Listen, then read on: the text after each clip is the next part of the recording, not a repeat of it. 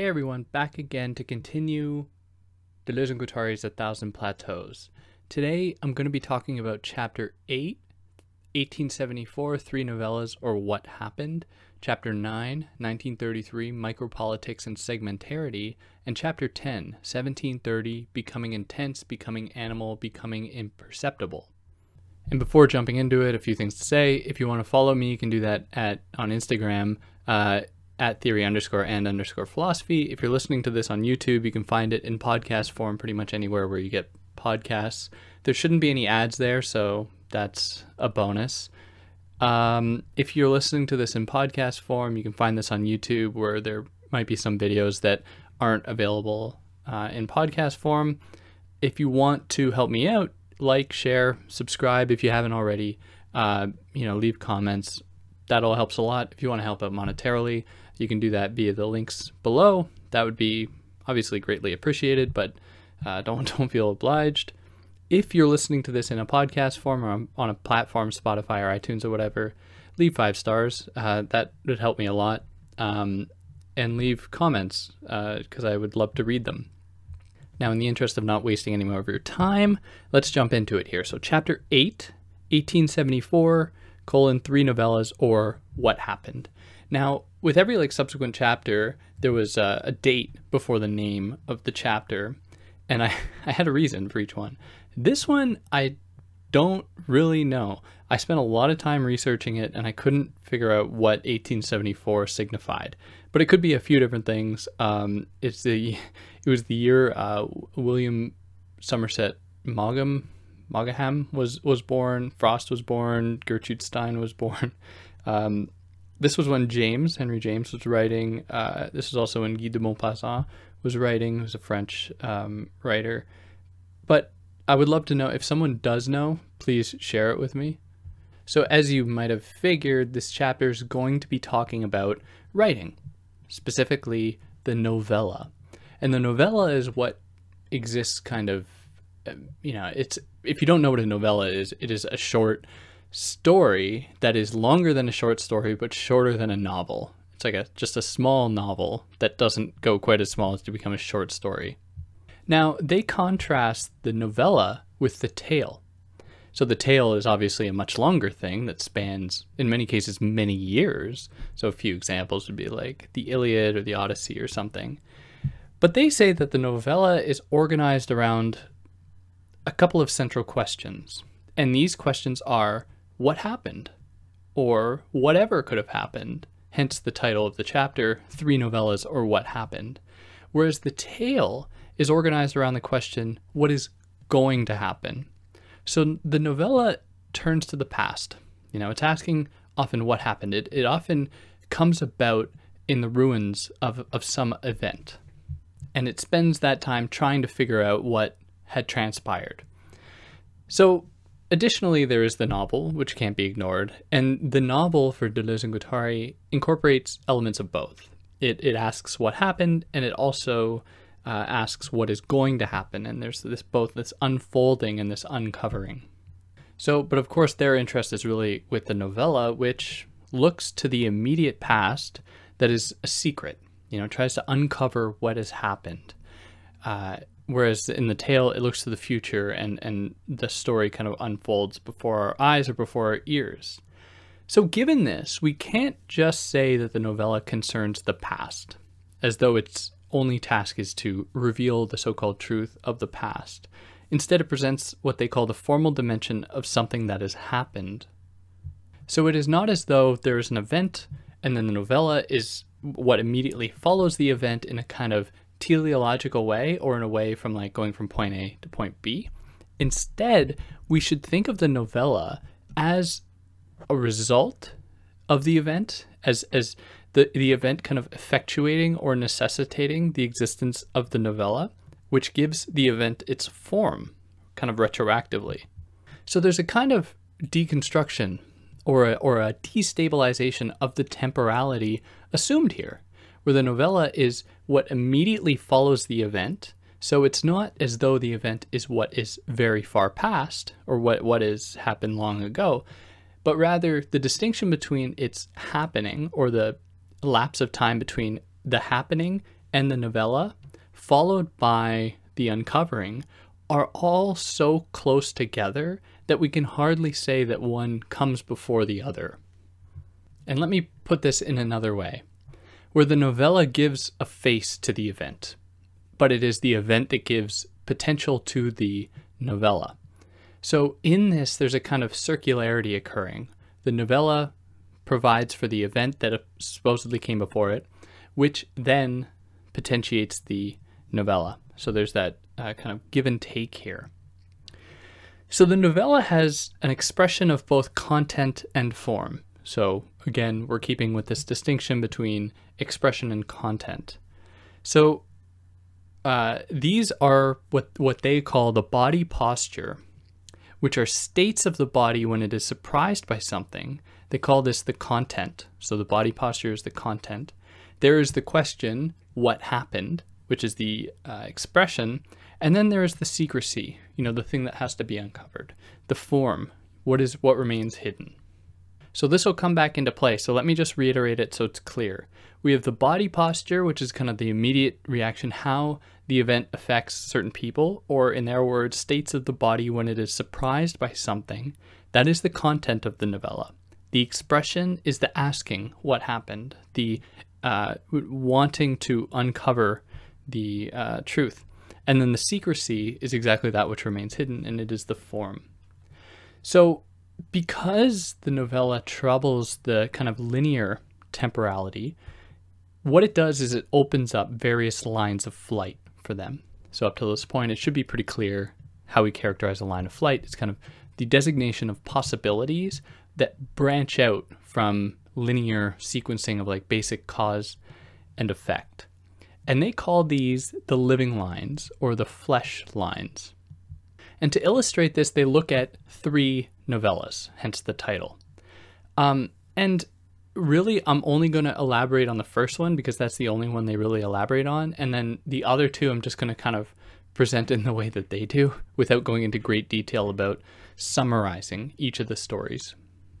So the first novella is Henry James's In the Cage that follows a young te- um, telegrapher, so a, someone someone who works the telegraph machines at the, some uh, place, whose job in a little telegraph booth is to connect other people across segments and strata. So uh, someone contacts the telegrapher, who then transmits information or the message to someone else. So, alongside this young woman is her fiance, who works next door as a grocer. So, we have these two figures. We have this, this young woman and this young man who are uh, bound to be wed existing in you know a spatially enclosed area. You know they work very close together and they both have pretty mundane jobs.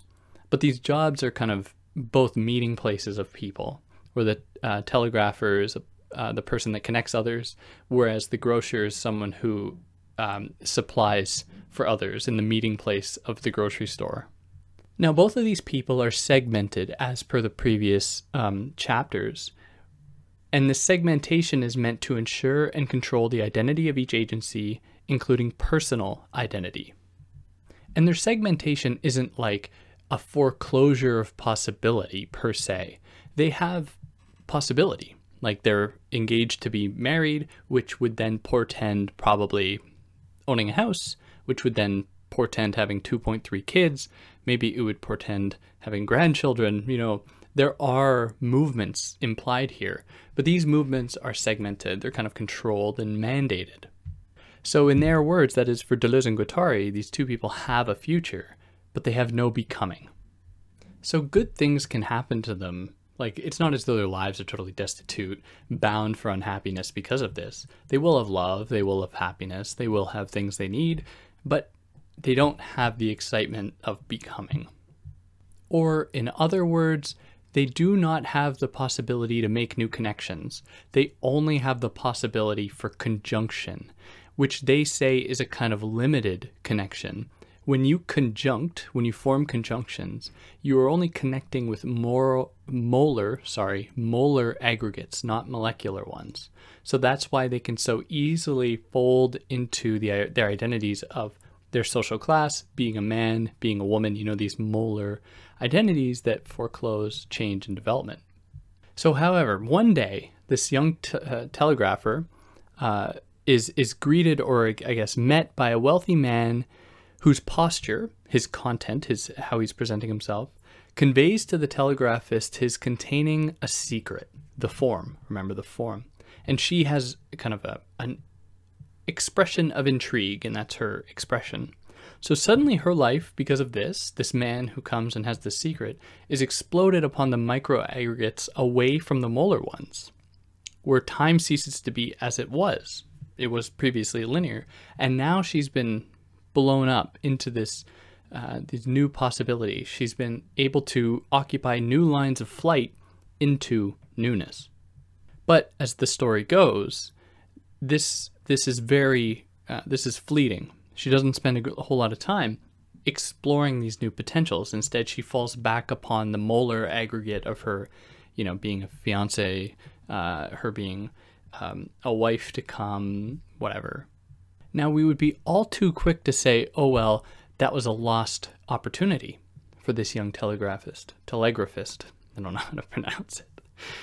But Deleuze and Guattari say that that's not exactly the case because she now falls back upon this molar aggregate that where it was comfortable and nice, but she brings with her this knowledge of these new possibilities, and that is where like a certain um, investment can happen that would otherwise have been ignored. And this is also speaking to the fact that Deleuze and Guattari think it possible to work from within the system to kind of undo it, where it isn't about tearing it all down, you know, just rapidly deterritorializing.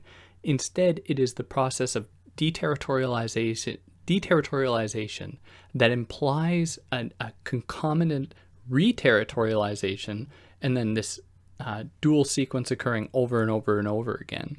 So they see that there's kind of a new possibility afforded in her now occupying this molar aggregate with this new molecular knowledge. So she has this new outlook, occupying a new line, an abstract line for that matter, and a kind of absolute deterritorialization in the mixing of the molar and the micro lines. And we see this, all this essentially potentiated by this novella.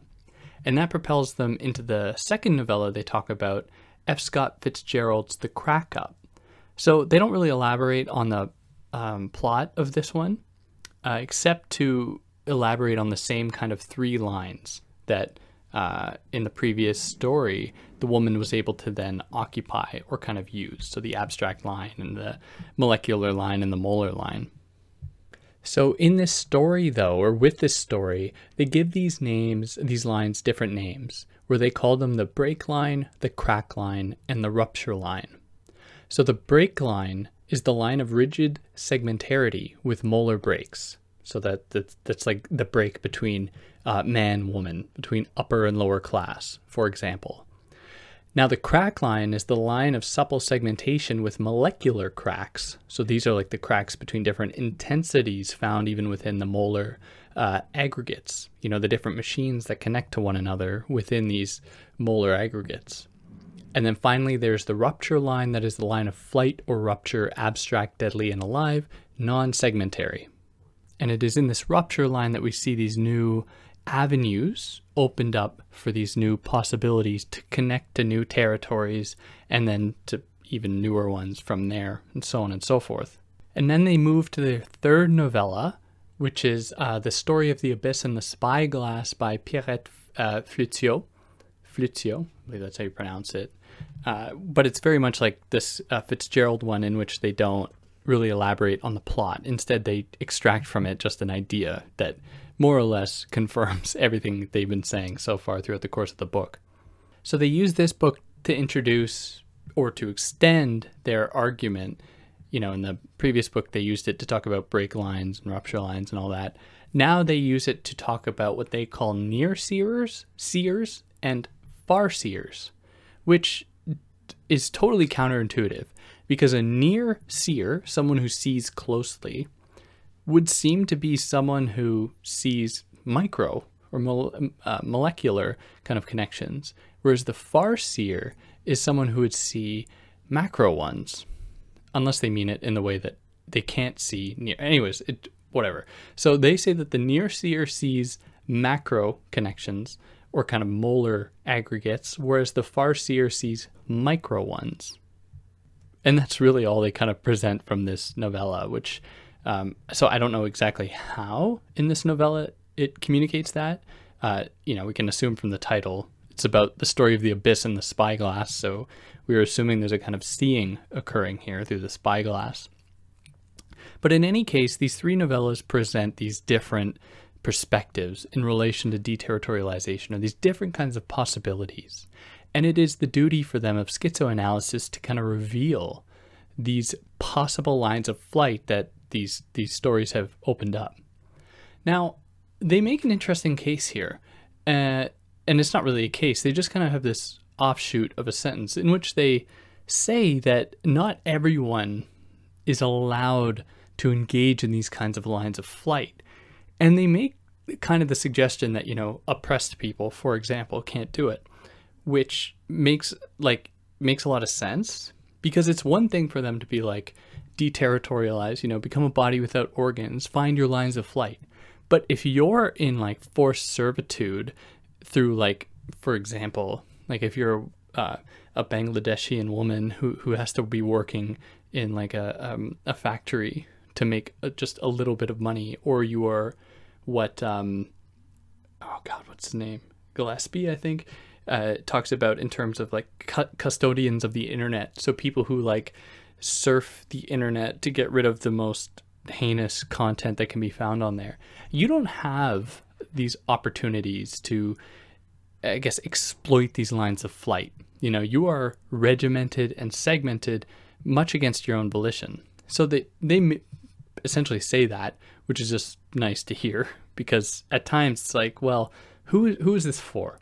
Who is this project for? So another important takeaway from here is that between the different possible lines. So we have our lines of flight, we have our macro lines or macro breaks, and we have our molecular breaks and lines it's not as though these things are mutually exclusive. You know, we can find examples of lines of flight within molar aggregates. We can find molar aggregates that kind of subordinate lines of flight, that kind of control them, block them. And so we should consider it rather as a more holistic, dynamic interaction between the three that map onto one another and they aren't just separate. And it's from there that we move into chapter 9 1933 Micropolitics and Segmentarity. So 1933 was pretty significant. You know, it was right around the time the Great Depression was kicking in. It was also the time when the National Socialists in Germany were taking control, and that's going to play a part in here, at least in the way that Deleuze and Guattari consider fascism and the distinction between fascism and totalitarianism. So they begin by thinking about segmentarity, which we, we should already be familiar with to this point, but they kind of bring it up once again. So they say that life is spatially and socially segmented. So houses are segmented into rooms, for examples, factories are segmented into tasks, and so on and so forth. So there are three different kinds of segmentation there's a binary segmentation, a circular segmentation, or a linear segmentation. So a binary segmentation might be like the distinction between men and women, for example a circular segmentation is between different people's affairs kind of overlapping. So there's I have my own business and then my neighbor has their business and we have there are these different segments that might like overlap. For example, I live in a, a house and I, I live in the basement of a house like a like a troll and the people immediately above me and I have like a vested interest in not making too much noise for the other people. Uh, so w- we see these interests kind of fold into one another. So there's that kind of division for example. You know, you could think of a million other examples. And then there are linear segments, which would be like distinctions between home, school, church, um, etc. And these, I guess, these circuits or these segments happen one after the other, where there's a beginning and an end. So you leave the home, go to school, leave the school, go back to home, leave home to go to church or whatever, leave church to go back home. And we see a kind of uh, beginning where one ends and, and so on and so forth, hence the linearity. And where does this come from? This, this looking at the world in terms of segmentarity? Well, they say that it comes from ethnology that was trying to look at so called primitive people, uh, ancient civilizations, or not civilizations, really ancient people, pre civilization. How they were wondering how we can look at these people without them having a kind of centralized state apparatus or like control, a kind of central control. So it was then taken up that they would be looked at in terms of various segments. So they would have different, you know, duties, for instance, where even in nomadic tribes, it was assumed that there would be people that'd be hunting, and that forms like a segment. And then people that were doing various other uh, duties, then that was a segment. Then there, there might be like a religious organization or religious component, and that was another segment. But they didn't have a kind of guiding figurehead around which these different segments um, coalesced or kind of gravitated. So it was from there that we developed the, the critical tools to engage with the world in terms of segmentarity. So even though relatively these so called primitive people were more segmented than us, it doesn't mean that we can't look at our own world through segmentation, where even our centralized, uh, you know, poles, for example, government or police, um, or in the case, a better case would be like under totalitarianism, you know, the immediate ruler, be it uh, Hitler or Mao or Pol Pot or something, there would be still, we would still look upon those single points as another segment in themselves. So it isn't, though, we oppose segmented primitive people with uh, centralized modern ones because we recognize that both have segments. Instead, what they propose is looking at supple, what they call supple primitive segments, versus the more rigid modern segments. So they're going to continue or uh, consider the three segments already presented, those were binary, circular, and linear ones, in relation to the distinction between primitive people and uh, modern people. So, primitive people, I just hate that word. Um, um, but I don't know another one. So, anyways, in the terms of binary segmentation, primitive people still probably had various binaries, like maybe between man and woman. I'm not saying they did, but they might have. They might have had binaries between human and animal. Uh, but, you know, if you had a tribe, say a nomadic or barely sedentary tribe, and they came in contact with humans that were not part of that tribe, they may not have known if those humans were humans or if they were animals or if they were gods or if they were royalty or, or they were uh, ghosts or something, however they might have engaged with them. So it may have been very possible that we had this binary distinction not only between humans and animals, as though humans were this kind of universal, uh, universally understood category, you know, uh, erect Homo sapiens, but instead there could have been this binary attitude between humans as well, from human tribe to human tribe. So we could see then that, okay, if we have the possibility of kind of binary interactions within primitive segments, how do we make sense of the distinction? Well, for them, again, we're dealing with the binary segments here. For them, any kind of binary distinction that might have been erected within among primitive people was only done according to various ambiguous mechanisms in that there was no kind of guiding principle that had to be followed. So it would have just been maybe a fleeting um, idea that wouldn't have had real purchase on everyday life for a very long period of time, but instead was just something that was happened. Whereas with um, modern civilization, it's very clear that binaries are what you know constitutes the modern, even in its very formation as being the non-primitive, the thing that's supposed to stand uh, outside of the kind of evilness of nature, or I forget how Hobbes puts it, but the depravity of nature or something. Um, so binaries are immanent to this kind of social field, and they are meant to rejuvenate and, and reform themselves. So there's that distinction in the binary sense. Now, in terms of circular segmentation, and again, circular segmentation segmentation is referring to the different kinds of interests that people have. Like I gave the example of mine and my, my neighbors having different interests, but there, there's some overlap. So they say that in primitive societies, all of these different interests, you know, they resonate together to some extent, but they have the opportunity to veer off into very interesting, you know, untamed territory. So, even in examples of primitive people who might have had some kind of religious authority or even like a kind of hierarchical ruler of the of the community, their control was only local, which could then be very easily usurped. So it didn't have a kind of um, rigidity. It was much more, in their words, supple.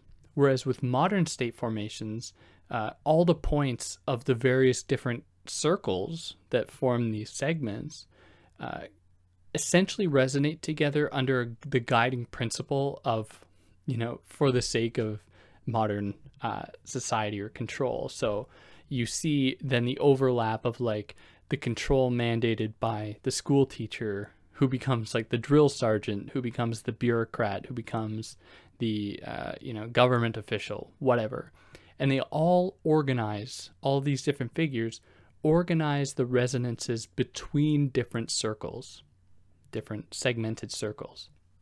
And then finally, we have, in terms of linear segmentation, that occurs from like different zones, like school to home to church to whatever, uh, beginning and end in a linear way. The modern state essentially dictates movement, turning becoming into territories uh, so this is the emergence of a geometry and arithmetic to segment and partition land, which is essentially a kind of overcoding where it's like that zone is where this must must occur, and you must go there for X amount of time, you know, according to the emergence of like arithmetic and uh, to better mandate and control the movement and flows of people. Whereas with like primitive society there would not have been such segmentation such rigid segmentation so the modern state then sees only, in their words, trees, the kind of arborescent model, these kinds of uh, broad structures that allow very little mobility. Now, like the last chapter in considering the different lines of flight, or the different kinds of flight or lines, I should say, it's not as though elements of so called primitive people and modern people are uh, mutually exclusive examples of each can be found in the other, which is how they were so effective at um, at warding off what they call uh, the state formation, or how the war machine was capable of warding that off, which I'm going to talk about next week with chapter uh, 12. But I will, uh, I'll elaborate on it just for a second here, where primitive people had this thing called the war machine, and the war machine had actually very little to do with war as we know it today. Instead, the war machine is what opposes segmentation, rigid segmentation. And primitive people embraced this war machine that was a kind of radical indeterminacy. And it was within that uh, indeterminacy that they had various um, kind of hierarchical formations, like like the existence of priests or like clan leaders or, or tribe leaders or whatever. And these people would always kind of be held to account by the war machine so that their power was never could never galvanize to a point that would crystallize the state formation or the state. So they internalized primitive people internalized elements of the state in the form of the parts of the war machine that could then un, or, or kind of exercise or conjure away or ward off the form formation of the war machine. But then the state emerged, and then the state appropriated the war machine for the sake of war. So then all it knew about the war machine was not like undoing power over and over and over again to totally undo these rigid segments, but to just use the war machine for its own, um, kind of its own interests.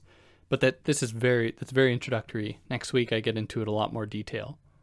Now to return to the idea that these aren't separate, that is, you don't have kind of primitive molecular formations on one side and modern molar ones on the other.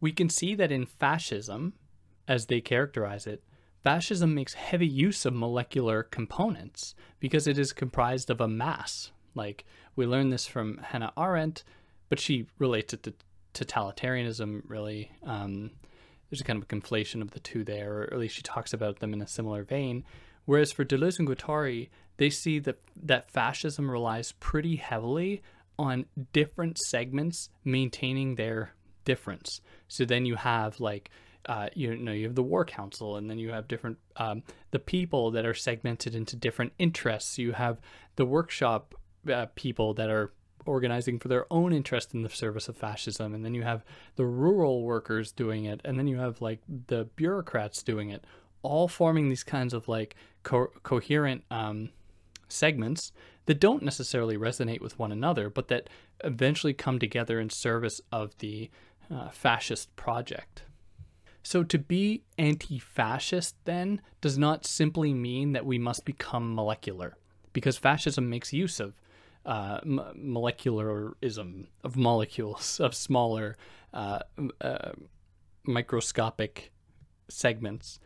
And this is how uh, they use the term microfascism, in that we, you know, all have these possible uh, movements towards fascism within us that assume a kind of microformation and that foreclose possibility not only to ourselves but to everyone else.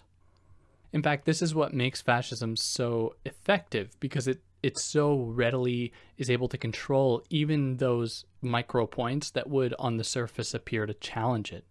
So they take this idea so far as to say that the segmented line in terms of macro politics is immersed in and prolonged by quantum uh, quantum flows in terms of micropolitics that continually reshuffle and stir up its segments. So it's almost like um, like inoculation or like getting a vaccine, where let's think of the body as the molar aggregate. Let's call it fascism in this way. And so the body injects some of what challenges it in the term of a virus that might pose a threat to it so that the body can learn how to fight the virus. Fascism, which is a molar aggregate, like let's not let's not harbor any illusions, there's still like a figurehead with like one goal. It's a moral molar aggregate, but it introduces components of the um, molecular into it so that it can better control it and mandate it or them those those kind of molecular points. So we should neither totally admonish molar aggregates while celebrating molecular ones, because as they show with uh, fascism, they can go hand in hand. So they introduce a third term, like in the last chapter, and that is dealing specifically with lines of flight that deterritorialize. But it's not just like a, a total deterritorialization again. Lines of flight imply a movement from one territory to another, and then from another to another, another to another. Now, it is important to know that they don't stake all of their kind of liberatory potential within these lines of flight because uh, power has three zones and they happen to cohere pretty well with these lines of flight. So there is its zone of power relating to the segments of, of a solid line. So that's its macu- macro uh, kind of zone, its control. Then there is its um, molecular control, which is its control over the zone of indiscernibility, um, relating to its diffusion throughout a microphysical fabric. And then finally, there's its zone of impotence relating to the flows and quanta it can only convert without being able to control or define. But that doesn't mean it doesn't try to. In fact, they apply these three different zones to banking, to kind of world banking, where the first, that is the molar one, refers to public central banks. The second, the molecular one, um, refers to indefinite series of private relations between banks and borrowers. So there's all these little mini connections occurring.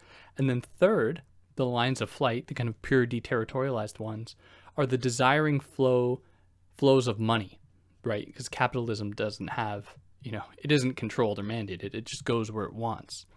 So the first is defined by the state apparatus, the second by molecular fabric, and third by the abstract machine of mutation, flows, and quanta. So none of these on their own kind of are immediately in themselves good per se, because they can be appropriated for bad, which speaking to what I've really been trying to emphasize, they have an ambiguous relationship to deterritorialization. It's not as though it's just immediately a good thing. Um, and I often hear that people are like, you know, deterritorialize, that's all we have to do. But Deleuze and Guattari do not advocate that at all. It is the task of schizoanalysis to determine which of these lines, which of these zones, which of these possibilities can be good and how each one of them can be good. Now, fascism is something, is a kind of state formation that appropriates all three to some extent, if we consider the way that fascism relates to like corporatism, especially in, in Italy in the during World War II. But we see then that fascism for them, borrowing from the work of Paul Virilio, fascism is suicidal because it just wants to totally destratify. It wants to get rid of everything and just leave chaos in its stead that has appropriated the war machine uh, to make war its object and would rather annihilate its own servants than stop the destruction. So it only has destruction as its goal. Whereas totalitarianism, for them, tries to block lines of flight, tries to maintain control. Whereas fascism is just like in Nazi Germany, it was just about expanding, and that was part of their the downfall of uh, Nazi Germany.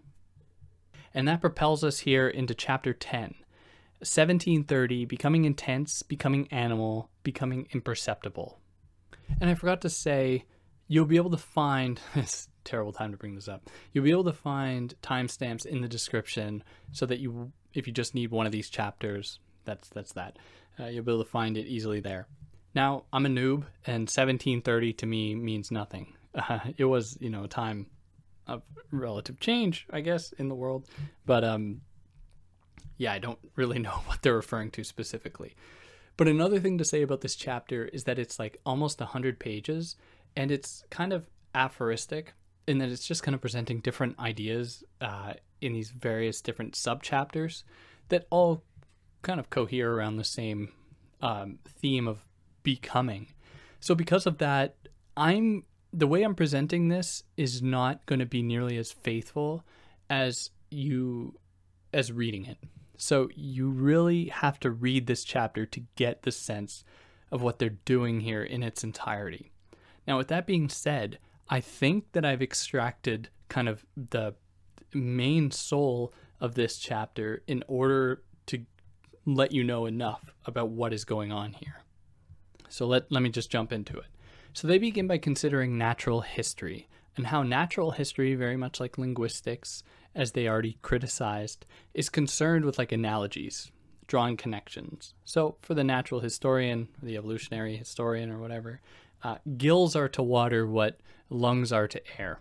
So it's drawing these connections between like humans and animals that ground them. They, you know, they give a kind of deliberate uh, purpose for an organ to say that the organ is there because it does this, and that's it. Wipe our hands of it and move away. And that discourse immediately forecloses, immediately stops the possibility of becoming. So, in that example, that human lungs, lungs are to uh, air what gills are to water, draws an immediate connection that might seem to be quite revolutionary between humans and animals. And it might begin to de-anthropomorphize the world, right? To say like, look, animals have these similar things to humans. But for Deleuze and Guattari, that's it's just too reductive. Now they contrast this to neo-evolution, neo-evolutionism, that looks at animals or takes into account their um, they don't look at their specific uh, generic characteristics, specific or generic characteristics, but they instead look upon animals in terms of populations that vary from milieu to milieu. So all animals form and are multiplicitous packs. You know, not just multiplicitous, but they are they are multiplicitous multiplicities. They are just never-ending becomings. So, in the act of becoming animal, in that process of becoming an animal, you don't just become or have your qualities transferred as though like your lungs transfer into gills that just serve the same function in relation to a relatively different uh, atmosphere, you know, air to water, or um, kind of um, d- different viscosity of whatever substance you find yourself in. It is instead the becoming packness of the human in the terms of becoming animal. So we feel these becomings in affect. in an in affected ways, which is what they call the effectuation of a power of the pack that throws the self into upheaval and makes it real. So, uh, in as opposed to looking at emotion as being a kind of subjective thing where, you know, I have a history and my history dictates my emotion. That is decidedly individualistic and it assumes a great deal of command over one's emotions and a great deal of command over how we have been affected. Affect, by contrast, is going to look at the multiplicitous effects that have kind of imparted themselves upon us, that have inscribed themselves upon us, and that we don't really have much control over, and rest us, that take us away from this kind of individualized subject position into multiplicities. And this happens in, a number of other avenues. Uh, you know, writing does this. You know, reading literature does this. As they will come to say by the end, uh, painting and music do, do this as well. They can they can rest us from this kind of subject position. So what are we talking about when we talk about becoming animal? Well, they're very careful about this. They're like you you aren't becoming your like domesticated dog or cat or domesticated fish, you know, kind of um, f- closed off being that you know is just subject to your your movements, your uh, flows. They also aren't referring to like state or science animals, like animals used with uh, for like big ag, big agriculture, or just like exploited en masse. We aren't talking about those animals. We're talking about pack and multiplicitous animals. You know the kinds of animals we see in the wilderness, but you can't think of this in terms of like me or anyone just becoming like a wolf. Because that is not becoming wolf that is became wolf. Which isn't a distinction that they make but i'm just using it to kind of highlight this. Because that would be all too reductive it would just be then oh i've done it. I've completed the task. I've become wolf. That's it. Whereas what they are sketching here is an endless chain of becoming that they use in terms of minority categories, which I will come to explain in more detail. Like the animal, that because of their minority status, they're being separate from the majoritarian character of human, specifically as they come to say, you know, European white men, they then embody a kind of perpetual change where there is no such thing as a wolf, or there's that um, funny comedy show that there's no such thing as a fish, or I forget if that's what is the British one. Uh, there's no such thing as a fish because it's always changing and in flux. And I know that's not why they they say that, but uh, that comedy show is called that. But there's no such thing as becoming wolf.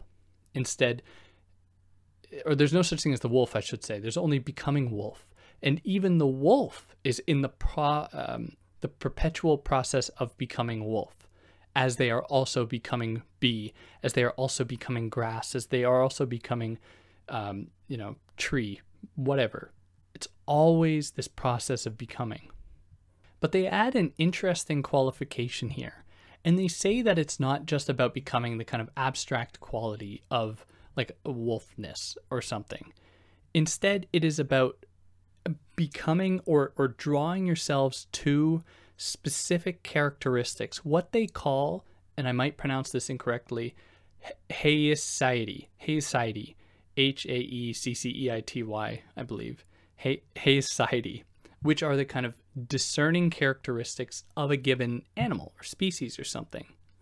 So they say that it's not just enough to become animal, but it is to kind of connect oneself to the exceptional qualities of the head of the pack which is kind of the lead animal, which isn't to to reinscribe hierarchy, but it is instead to attach oneself to that being who in that moment has become the the kind of creature, uh, the the animal uh, par excellence, the kind of lead animal, but that will inevitably have that position usurped and mutated once again. So you not only become that animal in its superiority, but you also become the very inevitability of its being undone again. Additionally, when you become the kind of anomalous uh, animal, the head the head of the pack, you occupy then or become part of the phenomenon of bordering, the enveloping line or farthest dimension, which is where the most radical possibility lies. And it is in this way, and they don't elaborate on this too much, but they say that by establishing the existence of these Haesides, Haesides, these kind of um, discernible characteristics, these anomalies, we are able to see the kind of borderlines of uh, of the animal pack, of the animal um, construction, that makes it possible to establish a classification system for packs while avoiding the pitfalls of an evolutionism. So it doesn't just, you know, ascribe to this pack a history that that just outright determines the pack, but it recognizes that the pack has limits, and we all have limits. And this, I think, speaks to their um, general fear of both the idea of a rigid segmentarity and the idea of a, just a total destratification, as though there are no kind of meanings anywhere, as though people don't have, I don't know, culture, identity, as though wolves don't have secret codes, uh, lines of lineage or whatever that govern in a given moment what can or cannot be done. And then they extend this from animals, of course, to the idea of becoming woman, becoming child, becoming minoritarian, becoming nomad. Because it's not just about one of these categories, like just becoming one thing and then that's it. It is instead about moving into n dimensions, you know, infinite possible dimensions, uh, and pot- potentiated by a kind of sorcery, you know. And the writer is the sorcerer, one of these kind of sorcerers for them, someone who's able to effectuate these changes, these movements into deterritorialization. So every becoming is then multiplicitous, as that should already be uh, clear. And in this, we embrace our aeonic selves. So aeon is contrasted with chronos. Chronos refers to like chronology, like a, a mechanistic, you know, uh, idea about cause and effect or moving from point A to point B.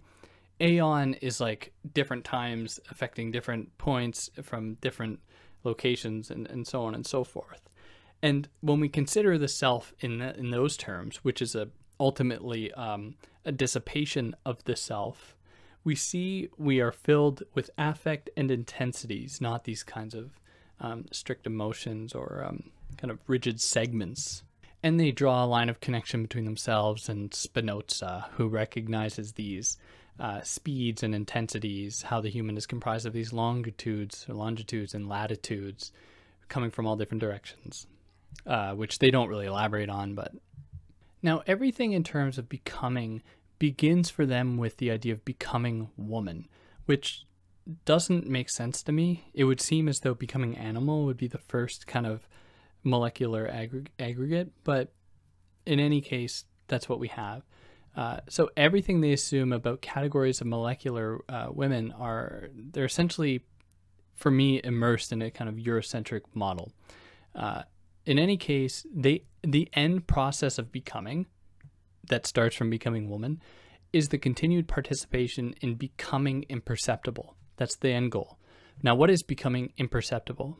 The easy answer is essentially uh, to disappear into everyone else, which is to make a world, a new world, a kind of worlding.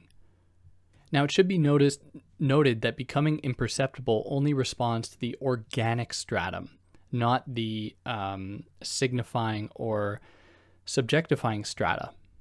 So becoming imperceptible responds to the organic one, whereas becoming indiscernible responds to the signifying stratum, and becoming uh, impersonal responds to the subjectifying stratum.